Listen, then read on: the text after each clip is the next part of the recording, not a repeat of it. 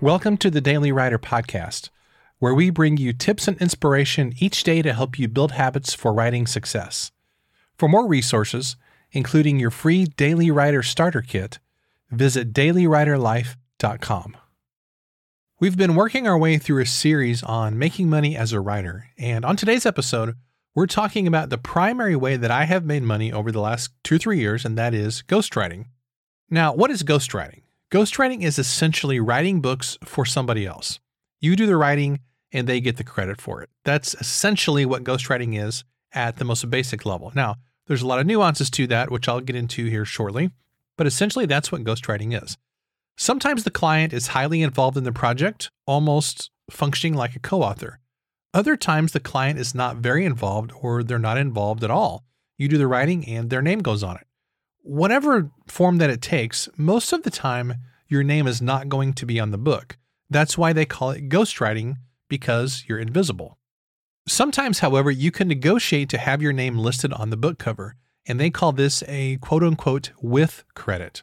So whenever you see an author's name, it's so and so author, their name is in sort of a bigger font and it says with another name uh, underneath that in a smaller font. That always indicates that they have used a writer. Now, I have been fortunate enough to negotiate for a with credit on a couple of books so far, including The Faith of Elvis, which came out last month. And I wrote that with, actually, that came out back in October. And I wrote that with Billy Stanley, Elvis Presley's stepbrother. There are a few reasons why I'm a huge fan of ghostwriting as a particular way to make money with your writing skills. Number one is ghostwriting is really straightforward. Writing books is a pretty straightforward process once you understand how to plan a book, how to outline it, and how to draft it and do the revisions and so forth. I like being able to explain to people that I write books for others who don't have the time or the talent to do it themselves. It's very easy for other people to understand. Now, just as a little side note, whenever I was getting into, uh, whenever I wanted to figure out what my side business was, was going to be, it really came down to ghostwriting and copywriting.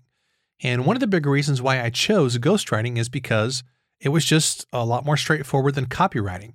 Now, nothing against copywriting because copywriting is really important. And if you're doing any kind of writing, you're almost always doing some form of copywriting, which is basically involves sales and persuasion and so forth.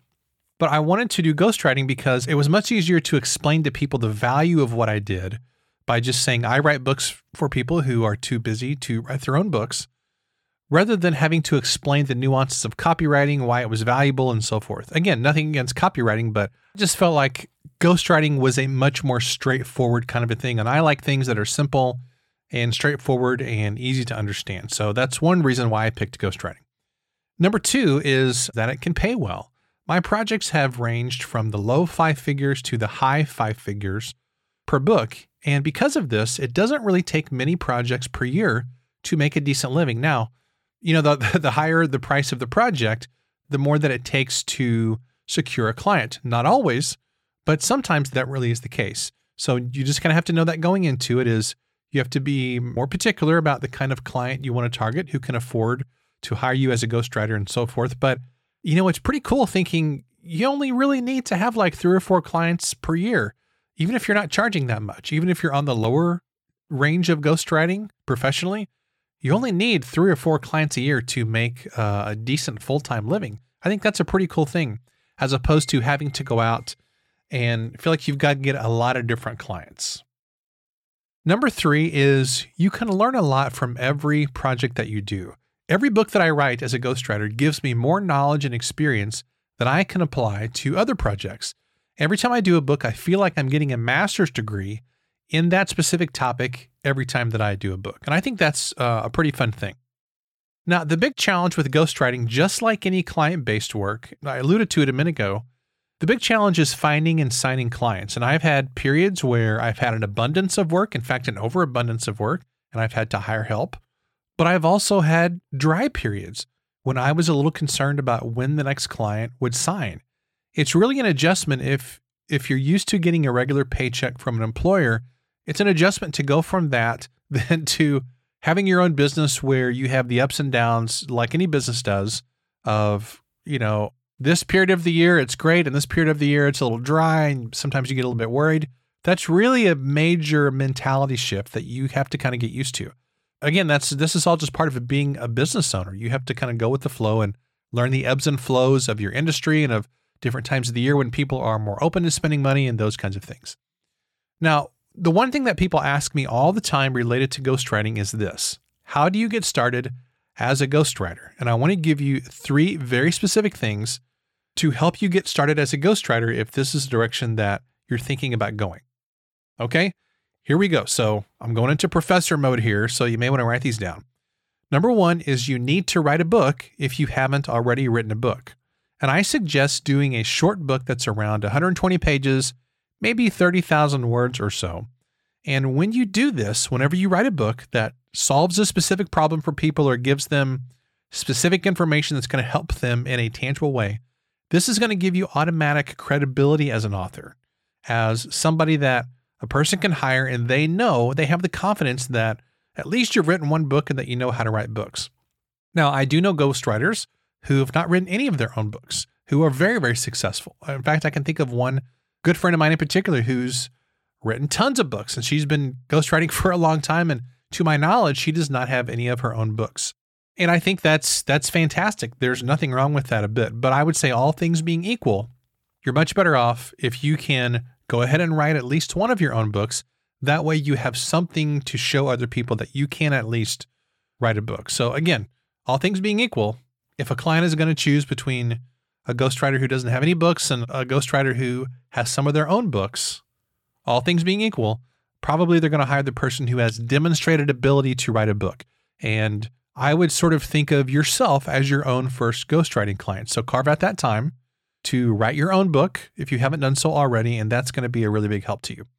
Second thing is you need to enroll in Ghostwriter School, which is a program taught by my friend and mentor, Nick Pavlidis. This is how I got started in ghostwriting, and I recommend that you do the same thing as well. You can access it by going to ghostwriterschool.com. And third, you need to start telling people that you're building a ghostwriting business.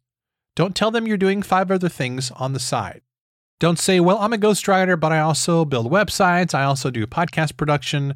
I also do coaching and speaking, and I also do this and that. And I run an Amazon business and, you know, I sell wheelbarrows on the weekends or whatever it is. Just focus on this one thing. Whenever I decided I was going to build a ghostwriting business, I followed Nick's advice. And because one of the first things that he teaches is he says, start telling people that you're building a ghostwriting business. So even though I was doing a podcast, even though I was working on my own stuff, even though I was blogging and I was a college professor, the one thing that I consistently told people is I said, I am building a ghostwriting business.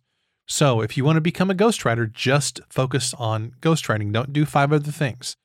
And if you've got a book out there and you're going to go through Nick's training and you're consistently telling people that you're building a ghostwriting business, it's only a matter of time before you find that first client. Now, if you're a freelance writer who is doing a lot of little jobs for clients, we talked about freelancing in yesterday's episode. If you're a freelancer who's doing a bunch of little jobs, I want you to consider ghostwriting. Ghostwriting generally pays a lot more than freelance writing, you know, word per word and dollar per dollar. And you can focus on getting a few higher value clients than a bunch of smaller clients. So, wouldn't you rather just have, you know, if you think of if you're going to make a full time living as a writer, uh, you're going to have probably a number of clients as a freelance writer who's going to be doing smaller jobs like blog posts and whatnot. Um, would you rather do that, or would you rather just have maybe two or three or four ghostwriting clients per year, where you can focus in on those books and not have to to do all these other little jobs? Now, to each his own. Uh, but I know I would rather focus on books and just really serving a smaller number of clients really deeply than serving a larger number of clients at kind of a smaller level. That's just me, though. Again, to each his own.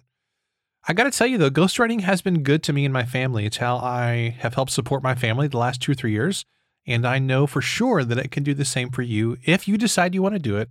And if you do the work and if you stick with it and you're persistent and most importantly, you don't quit. You cannot quit and you cannot give up because there's ups and downs with this kind of work. So you've got to sort of have the stomach to stick through the hard times when you get frustrated, when it's taking longer to get that next client and so forth. So Hope this has given you some things to think about related to ghostwriting. I think it's a great line of work. I've learned a ton from it and I really enjoy it for the most part. So Um, hope this is helpful to you. Here's today's question Have you ever considered ghostwriting? And how do you think it can impact your life and your writing business? Hope this is helpful to you. Thanks for listening, and I'll see you tomorrow.